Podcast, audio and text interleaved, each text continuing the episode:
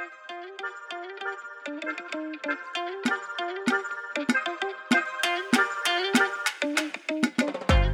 ยวันการบัญชีพอดแคสต์สาระดีๆ ในแวดวงเศรษฐกิจและการบัญชี เพื่อให้ธุรกิจของคุณสามารถปรับตัวให้ทันโลกอนาคต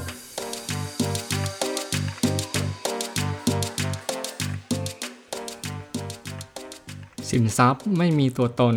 มองไม่เห็นแต่มีมูลค่า สวัสดีครับผมวิชิตพงษ์ชัยวัน หากพูดถึงสินทรัพย์แล้ว ท่านผู้ฟังเนี่ยอาจจะนึกถึงที่ดิน อาคาร โต๊ะ เก้าอี้ที่ท่านผู้ฟังเนี่ยสามารถมองเห็นนะฮะ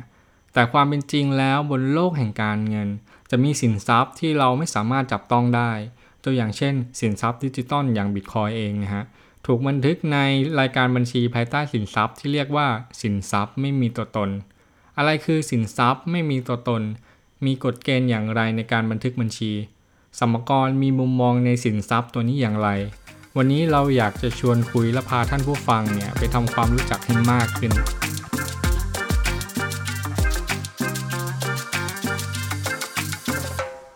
ในมุมมองของทางบัญชีเองเนี่ยฮะ สินทรัพย์ไม่มีตัวตน ตามมาตรฐานการบัญชีฉบับที่ 38 ประกาศโดยสภาวิชาชีพบัญชีนะฮะ ได้ระบุไว้โดยสรุปดังนี้ 1. ต้องสามารถระบุได้คำนี้อาจจะดูย้อนแย้งกับคำว่าไม่มีตัวตนนะฮะ โดยระบุได้เนี่ยเป็นคำสำคัญที่ทางมาตรฐานการบัญชีเนี่ยต้องการที่จะแยกระหว่าง สินทรัพย์ไม่มีตัวตนกับค่าความนิยมออกจากกัน ซึ่งค่าความนิยมเนี่ยถือเป็นสินทรัพย์ที่แสดงถึงประโยชน์เชิงเศรษฐกิจ ในอนาคตที่เกิดจากสินทรัพย์อื่น ที่ได้มาจากการรวมธุรกิจ เพื่อให้เข้าใจง่าย ๆนะฮะ ค่าความนิยมเนี่ยเป็นสินทรัพย์ที่ไม่สามารถระบุได้จากการรวมธุรกิจนะฮะย้อนกลับมาในเรื่องของความสามารถระบุได้เนี่ยจะแบ่งได้เป็น 2 กรณีนะฮะกรณีแรกเนี่ยสามารถแยกเป็นเอกเทศ กล่าวคือสามารถแยกหรือแบ่งออกจากกิจการ และสามารถขาย โอน ให้สิทธิ์ ให้เช่า หรือแลกเปลี่ยนได้อย่างเอกเทศนะฮะ หรือรวมกับสัญญา สินทรัพย์ หรือหนี้สินที่เกี่ยวข้องได้นะฮะ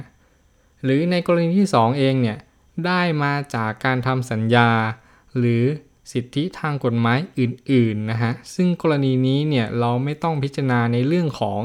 การแยกเป็นเอกเทศนะฮะต่อมาข้อ2ฮะที่เป็นลักษณะของสินทรัพย์ไม่มีตัวตนที่ระบุไว้ในมาตรฐานการบัญชีนะฮะคือ สินทรัพย์ไม่มีตัวตนเนี่ยก่อให้เกิดประโยชน์เชิงเศรษฐกิจในอนาคต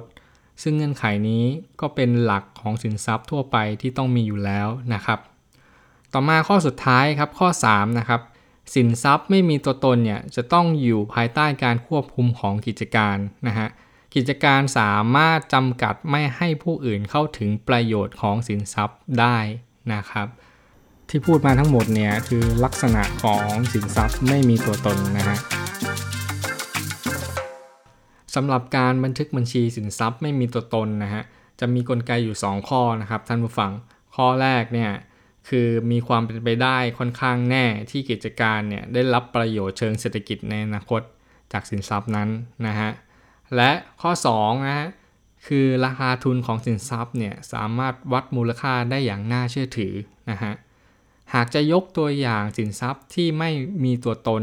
ที่ไม่สามารถรับรู้เป็นสินทรัพย์ได้ อย่าง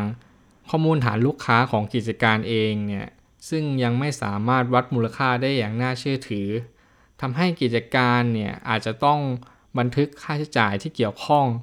เข้ากำไรขาดทุนแทนการบันทึกเป็นสินทรัพย์นะฮะแต่ในกรณีที่กิจการเนี่ยซื้อข้อมูลฐานลูกค้า จากกิจการข้างนอกหรือกิจการอื่นนะฮะก็ถือเป็นสินทรัพย์ได้ เพราะสามารถวัดมูลค่าได้อย่างน่าเชื่อถือจากราคาซื้อนั่นเองนะฮะ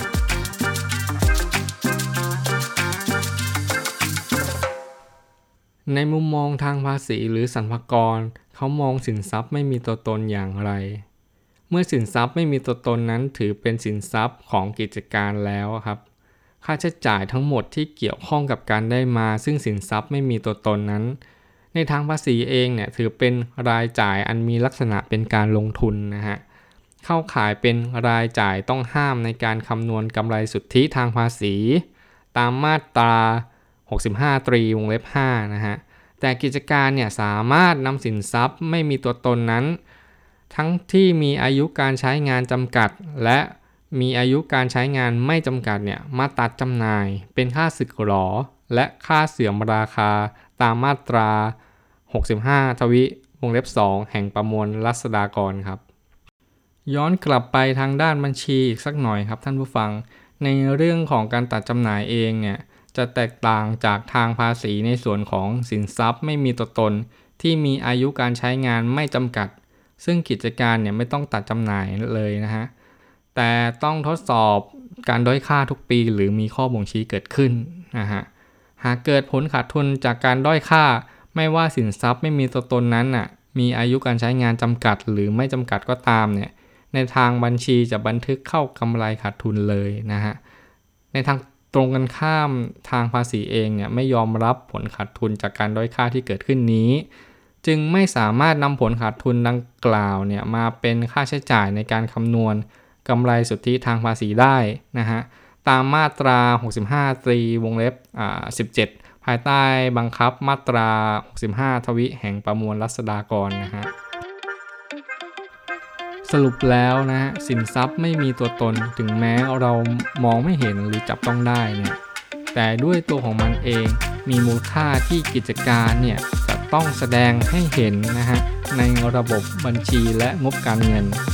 โดยทยอยตัดจำหน่ายสินทรัพย์ไม่มีตัวตนเนี่ยให้เป็นไปตามมาตรฐานการบัญชี และหลักเกณฑ์ที่สัมภากรกำหนดนะฮะท่านผู้ฟังสามารถติดตามบทความดีๆ จากทางเราได้ที่เว็บไซต์ www c h a i w a n a c c o u n t a n c y com หรือทาง Facebook ชัยวันการบัญชี ครั้งหน้าเราจะชวนท่านผู้ฟังคุยในเรื่องอะไรอีก แล้วพบกันครับ